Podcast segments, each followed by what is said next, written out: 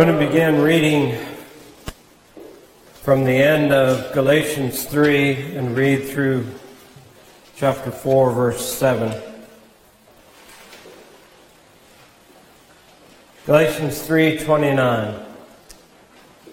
And if you belong to Christ, then you are Abraham's offspring, heirs according to promise.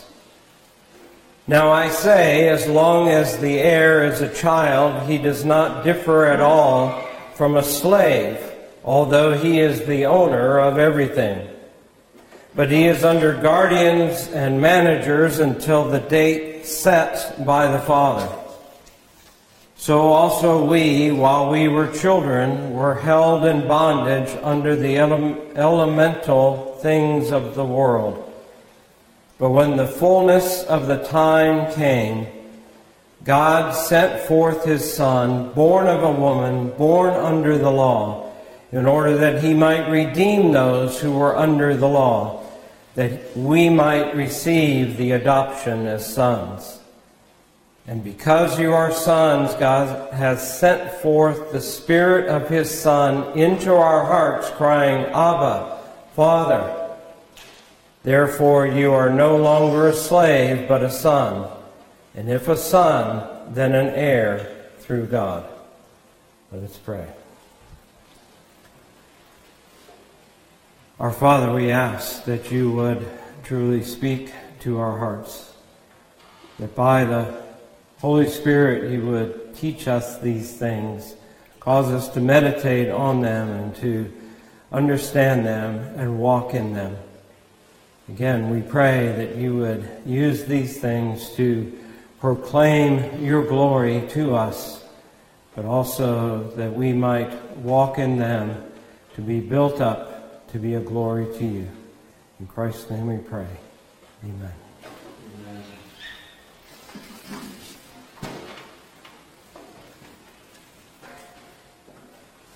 Oksana Masters was born in 1989, about 200 miles from Chernobyl, just 3 years after that nuclear disaster in that infamous place. She told a reporter for the NPR radio show Only a Game, she said, I was missing the main weight-bearing bone in both legs, and the left leg, I didn't have a full knee. It was a floating knee. I had 6 toes. My hands were webbed, and I also have only 1 kidney. I don't have a full bicep on my right side. Thank God my hair didn't get ruined. I could use a little more body, but I'm happy with it. Oksana is a double amputee. She's now 29 years old, and she's at this moment in South Korea representing the United States in the Olympic Winter Games as a cross-country skier and biathlete. And while that was intriguing to me and very interesting and wondering how in the world someone who's missing 2 legs could do something I can't do with 2 good legs, ski, and shoot a rifle at the same time. What intrigued me more or caught my attention more is that Oksana was given up as a baby for adoption by her mother. And I don't know the reason, but she spent 8 years in 3 different orphanages in the former USSR. And she told the reporter that there were many nights where she went to bed without food, Or perhaps the only thing she had to eat in the day was a cup of soup or perhaps a piece of bread. And she was abused, and her best friend, when they got up one night and tried to sneak down to the kitchen because they were so hungry, the pain in their stomachs gnawing at them, they were caught. And she never saw her friend again. All they would tell her was, well, your friend got sick and she died.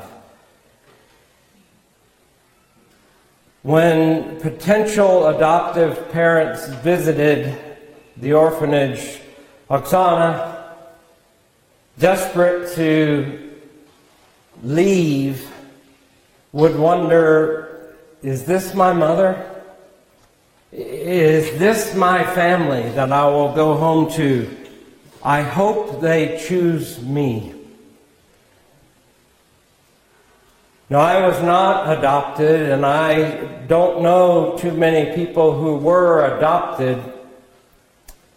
And I think it's hard for me sometimes to read the scriptures where we read about our adoption as sons and daughters. We become princes and princesses of God Almighty. To understand what it's like to be in an orphanage, to be without parents, and wonder, will someone ever choose me? Will someone take me away from what was obviously a very painful and a very terrifying ordeal for this young lady? And yet here we are in Galatians, where Paul proudly proclaims to us and explains to us that we receive the adoption as sons if we are in Christ. And here we see Paul kind of doubling back to some things that he has already told us in chapter 3 about belonging to Christ, what it means to be in Christ, to be heirs along with those who are Abraham's seed according to promise. But he clarifies some of these thoughts now in chapter 4, as well as introducing others. And he uses some new illustrations, and the one we look at this morning about the heir, the one who is a child or a minor. How does Paul connect that to our faith, to our salvation? And to be fair, there are a lot of commentators who take issue with Paul in this entire 7 verses here. That it's not clear, and it is not clear to us what Paul is referencing. We can't find, scholars anyway, have not found a law book or a textbook that says, well, Paul was referring to Roman law or to Greek law or some kind of Hebrew law that was written by the rabbis at that time. There's nothing that fits a definitive pattern that we can find. And yet we see that Paul applies these things generally to both Jews and Gentiles comprehensively, as people, as humans. But he doesn't directly address the Galatian believers, I believe, until verse 6. And yet we see the picture that he paints. He's going back to that theme that we've talked about some, the before and the after, the distinction to show the freedom of believers in Christ is not in conflict with their formerly being under the law. He goes back perhaps to connect us to verse 21. Is the law then contrary to the promises of God? May it never be. But he does warn us that we must use the law properly, that we must see what its use is for and how we as believers now on this side of the cross, the after the Christ event, how we use the law.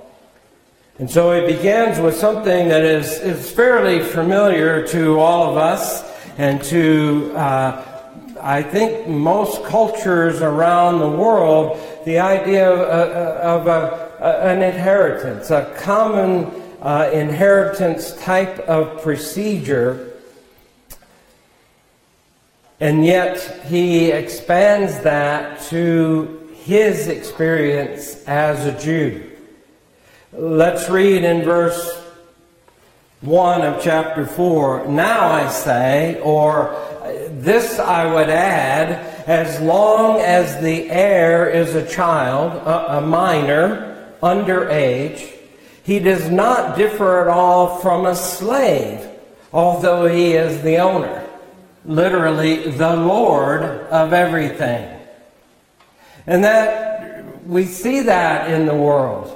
If you look at some of the, particularly in England, I was looking at some of the dukes and duchesses. They have little earls that are to inherit, in some cases, billions of dollars. And one of them recently went to court to change the date at which their son could inherit, because he needed to learn some things. He needed to grow up some more. And so they postponed that date in which he would inherit from them the fortune. The heir is a minor. He has not yet reached the legal age to claim or receive his inheritance. And again, people say, well, Paul's too vague here, but it could be that the father has died. He's thinking of one where the father has died, but he is not of age. He is not mature enough to inherit and manage it yet. Or he hasn't reached the age that the father established, or that there was a date that the father set, that this was the day in which, advanced from this date, you will inherit. But we get the idea. We don't need to know the specifics. The child was under care and supervision of others selected by the father. He uses two words here, the guardians and the managers. And they were very closely related. One was the epitropos, which essentially tells us he was an overseer. He was one who had supervision of the day-to-day activities of the minor. He was charged with the responsibility and the care and upbringing of the young man. And the manager, in my version, or some versions, the steward, was the okonomos. It's the word we get our economy from. And you can imagine he was the one who dealt with the property. He was the one, I would call him a trustee. He was the one who looked after the finances, looked after the property. He did not own the property, but he acted as if he did. He was in charge of buying and selling. He would have been in charge of directing either work to be done or the workmen. He would make decisions as related to the property. But regardless of their exact job descriptions, they were subordinates. Why? Because they didn't own the property. And they were not the miner's father. They were only to manage and watch out for him for a time. There was a time limit on their authority or their responsibilities.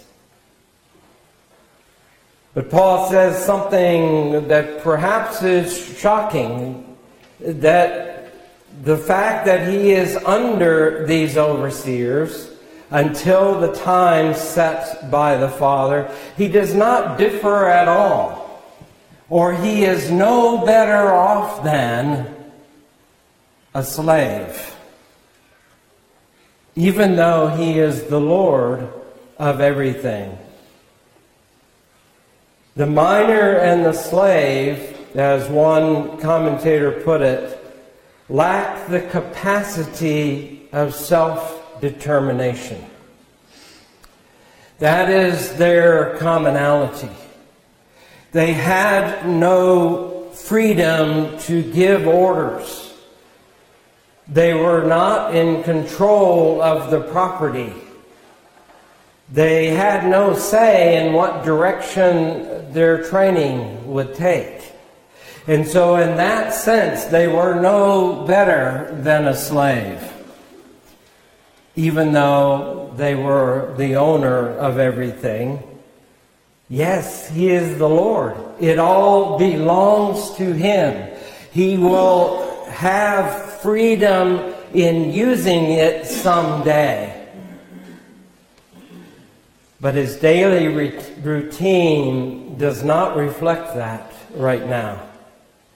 He is under the supervision of guardians and stewards.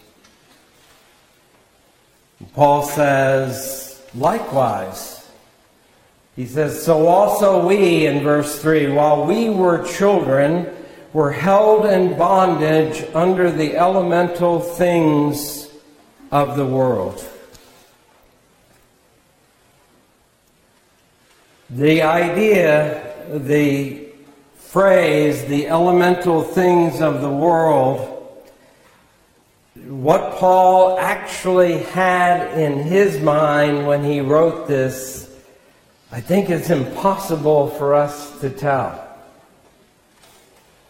If some of you went through Chuck's study in Hebrews, we got to chapter 5, and it talks about the elemental things of the world. And that evening, Chuck gave us a little chemistry lesson, talking about this word. It's the word we would get stoichiometry from. The stoikos means that which is the irreducible component. It's the rudimentary things. It's the elementary things of the world. And some believe that Paul had in mind what was the elementary things of the world at that time in the first century A.D. was the elements. But they were not the elements of the periodic table. They would be earth and air and water and fire. But these irreducible components also could mean things like, and it literally means things in a string or things in a column. And so the elementary things, if we think of children, would be the ABCs. Some of you have children learning those. One of the children 2 weeks ago recited the ABCs for me while we were standing in line for fellowship luncheon, and invited me, next time won't you sing with me? They also could be the notes on the musical scale. the elementary things of the world. But Paul uses this phrase, elementary things, as I say, in other places, could be of a different sort. The principles, he says in Colossians 2, verse 8, the principles of philosophy and empty deceit that Paul warns us not to get entangled in. Or even in this passage that we'll look at in the future, in Galatians 3, verses 9 and 10, the weak and worthless elemental things of this world. For Paul, I don't think he's dwelling on the ABCs and the do-re-mis. I believe that for Paul, the elemental things of this world, as the analogy he's writing, we are under bondage to them. There is something demonic here. There's something devilish about these things. Something, as he calls them, gods who are no gods. But whether Jew or pagan, he says, all are under bondage. We're in slavery. We're enslaved to the inferior and slavish forms of things of this world. And those things of this world, I think we could say, are religion.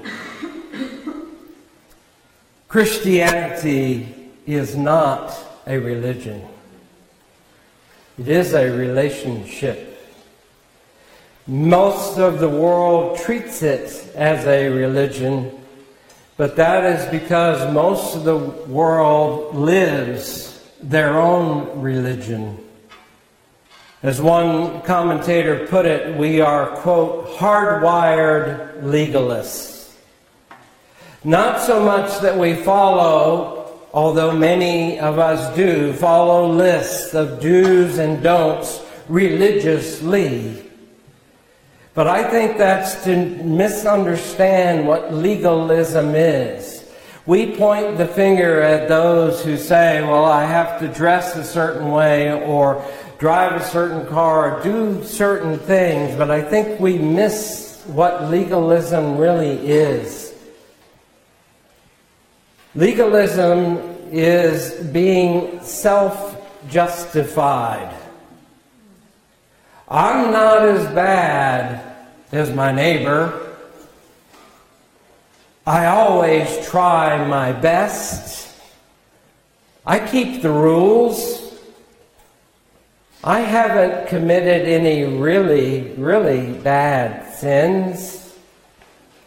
We feel justified by the things that we do. We feel justified by the religious way in which we live. We feel justified by our morality, justified by the ceremonies that we participate in, our rituals, our traditions. But the purpose of the law was for our minority while we were underage. The purpose of the law was to show us our sins, to prove to us our inability, to drive us to Christ. If we don't use the law for its intended purpose, it is a slave master. It is no better than a pagan religion. Think about it. Religion treats us as a child.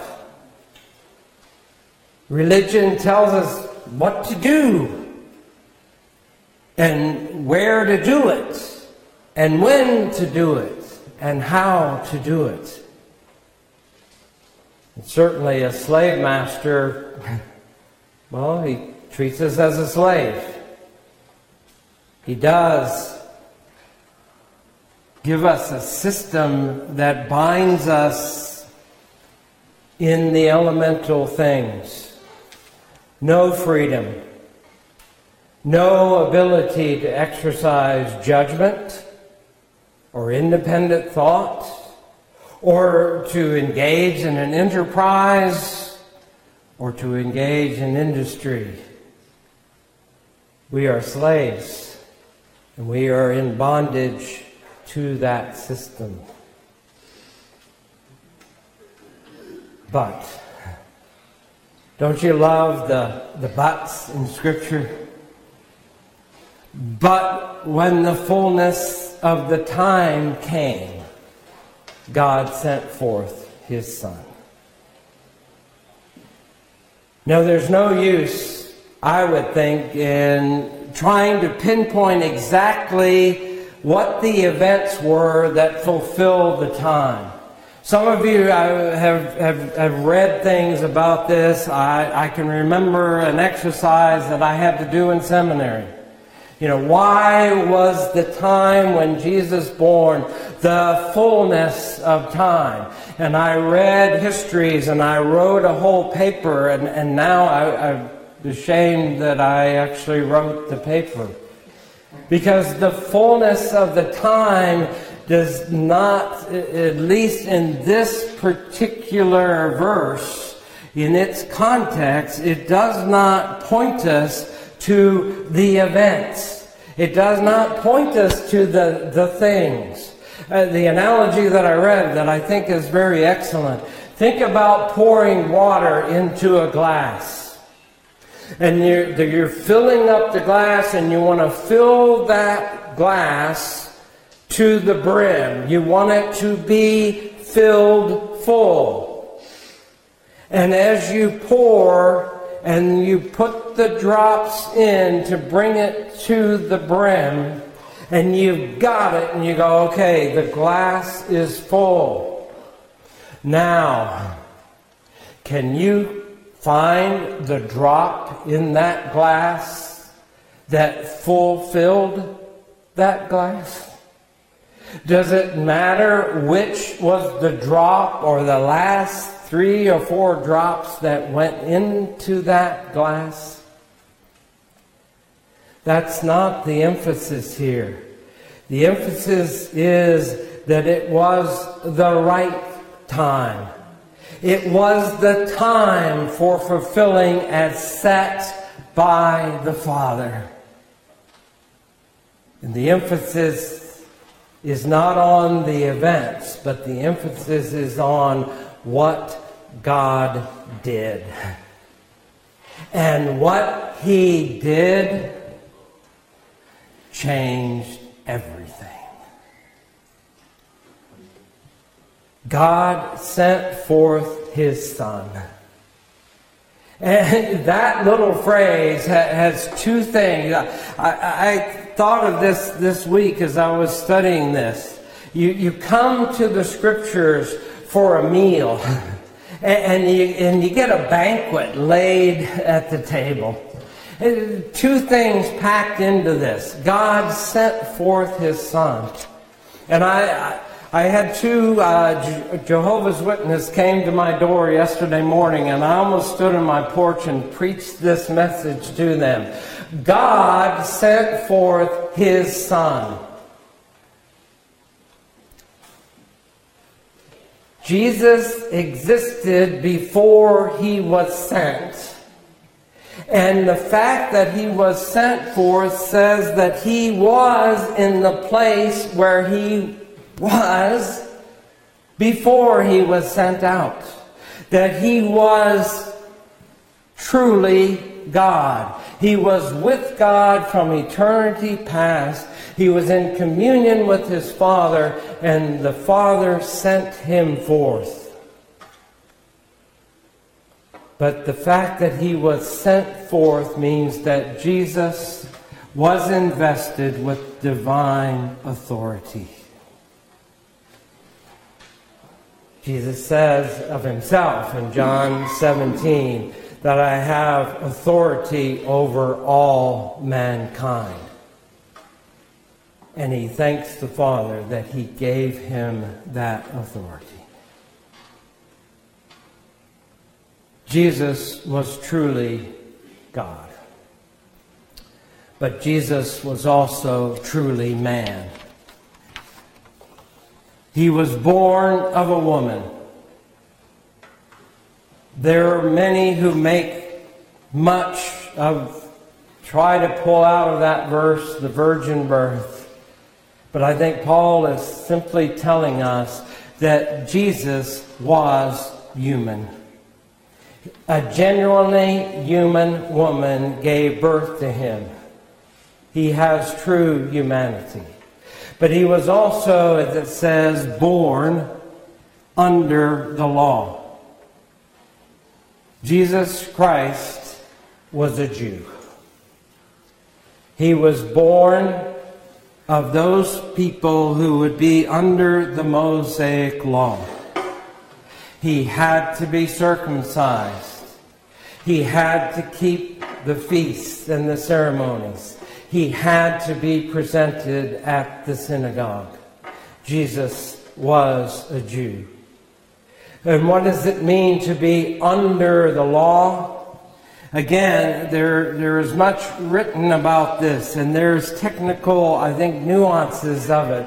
But essentially, to be under the law is to be under the control of, or under the obligation of, or as Paul has already told us, we were in bondage, verse 3, under the elemental things of the world. It was an enslavement, but Jesus had to be under the law in order to do what he came to do. Because we see the purpose of the sending of Jesus Christ. Two purpose clauses, one after the other. And we see Christ redeeming, and we see believers receiving. And the first thing you ought to notice about that is Christ redeeming and believers receiving is it's all of God. It's not of us. It's not of works. It's not of heritage. It's not of heredity. It's not in your genes. It's all of God. Redemption is simply the setting free by the payment of a price. We sang this morning of deliverance in Christ. But it's more than deliverance and more than a rescue. It is redemption. You were bought with a price. There is the sacrifice. We were slaves. We were in bondage to the elemental things of this world. But he redeemed us. He bought us. We were slaves. We could not afford to buy our freedom. We could not escape. We were held in enslavement to it. But Christ redeemed us. Christ paid the price. We were bought with a price, and we were freed to a wonderful gift. And what is that gift that we received? Adoption as sons.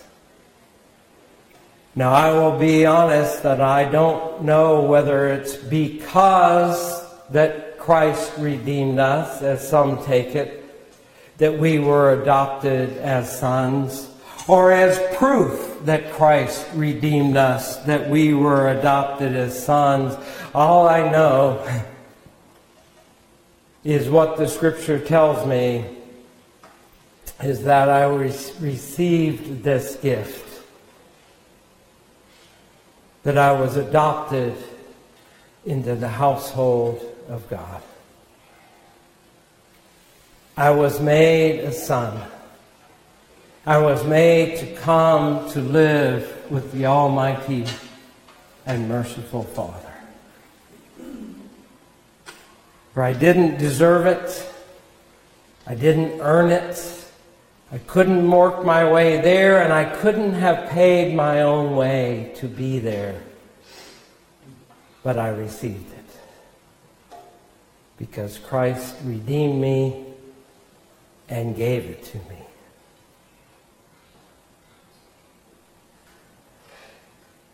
And because you are sons, God has sent forth the Spirit of His Son into our hearts, crying, Abba, Father. Christ gave us and sent His Holy Spirit, the Spirit of God's Son, coming into the hearts of believers. Something is happening, not on the outside. It's not external. It's something internal. He sent it into our hearts, into our innermost being. The law can't touch the innermost being. The law is external. The law is limited that way. It can show us where we're wrong. It can show us where we fall short. It can show us that we are all sinners, but it can't reach inside. It's always external.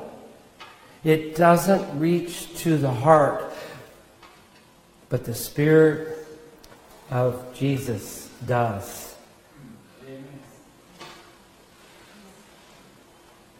And there are those, again, who would take this verse and show us crying, Abba, Father. But the subject of the verb, the subject of the crying is the Holy Spirit. It's the Holy Spirit who is crying into our hearts, Abba, Father.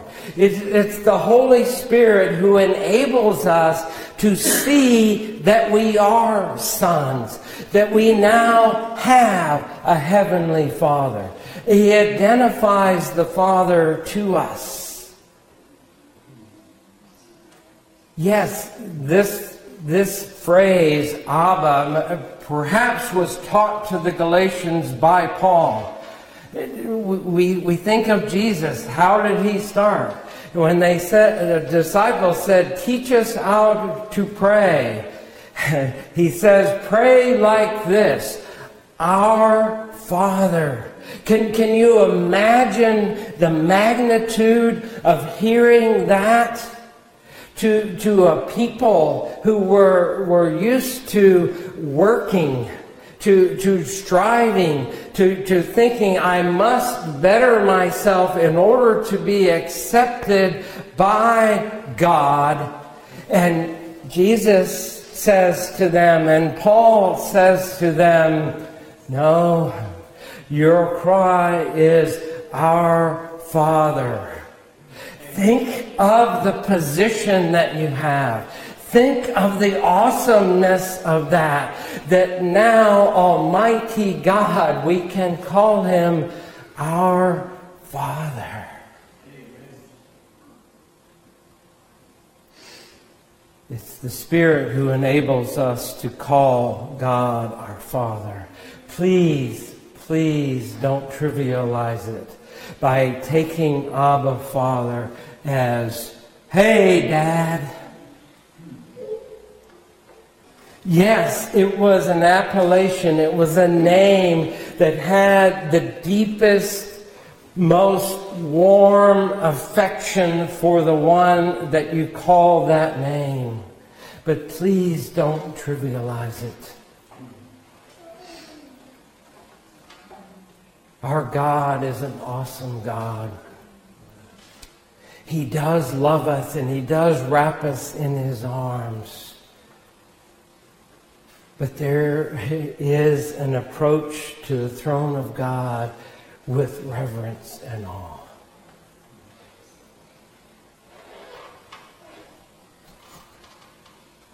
So Paul teaches us that religion is of man, but Christianity is all of God. God sent forth His Son. Christ redeemed us. The Holy Spirit cries in our hearts. Religion is man doing stuff, but Christianity is God fulfilling His promises. God is doing stuff, and He's doing incredible work in our lives every day. Religion is dehumanizing.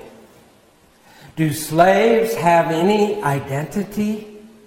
Are slaves anything? No. Religion is dehumanizing, but Christianity is dignifying. Why? Because you're no longer a slave. Now you are a son. You are a daughter of the King. Religion emphasizes the work of man, but Christianity emphasizes the work of the Holy Spirit in our hearts. Religion communes with its own achievements, does it not? Religion thinks, wow, what we have done. Isn't God pleased with these things that we have built? But Christianity is a true intimacy with God. Religion is, if I could use it with the lowercase u, religion is Unitarian. It's finding out what works for you. You know, you've heard people say, well, whatever floats your boat. Well, I don't want to be on that boat. But Christianity is thoroughly Trinitarian. God sending, Christ redeeming, the Holy Spirit crying in our hearts. There's your theology of the Trinity, of the Triune God, all in two sentences. And Paul says to us, therefore you are no longer a slave, but a son. And if you are a son, then you are an heir through God. Now you're no longer a slave, you're a son. And if you're a son, you have that privilege. All of this stuff that is given to you, all of the privileges that it means to be a son, they are yours. You're no longer under the law, but you are sons of God. You were held in bondage in order that you might try to work your way to God, in order that you might see whether you could become acceptable to God and realize you cannot. But now you have been redeemed. Now you have been redeemed from slaveship to sonship. But sonship is not natural. Sonship is conferred. It is given to us because you receive the adoption. You didn't work your way to it. But you are sons. And if a son, then an heir. You are the possessor of great and precious promises. And you walk in the greatest privilege because you are a son and daughter in God's family, in the household of God Almighty. Let us pray. Our Heavenly Father, these things are wonderful. They are high, and we can hardly attain to them.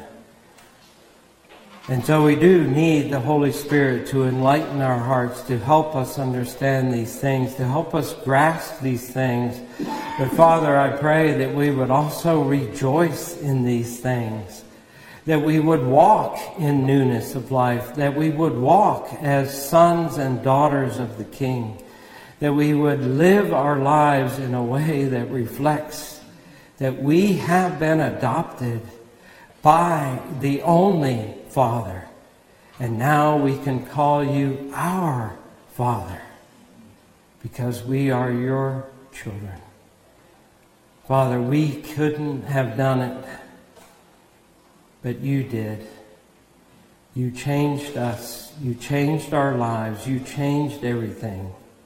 And we praise you, and we thank you, and we give you all the glory and praise. In Christ's name we pray. Amen. Amen. Would you please rise for the benediction?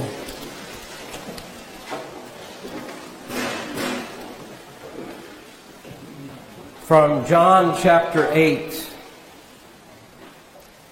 This is Jesus speaking. Jesus answered them, "Truly, truly, I say to you, everyone who commits sin is a slave of sin.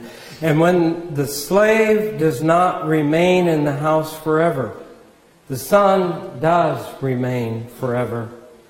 If therefore the son shall make you free, you shall be free indeed." Amen.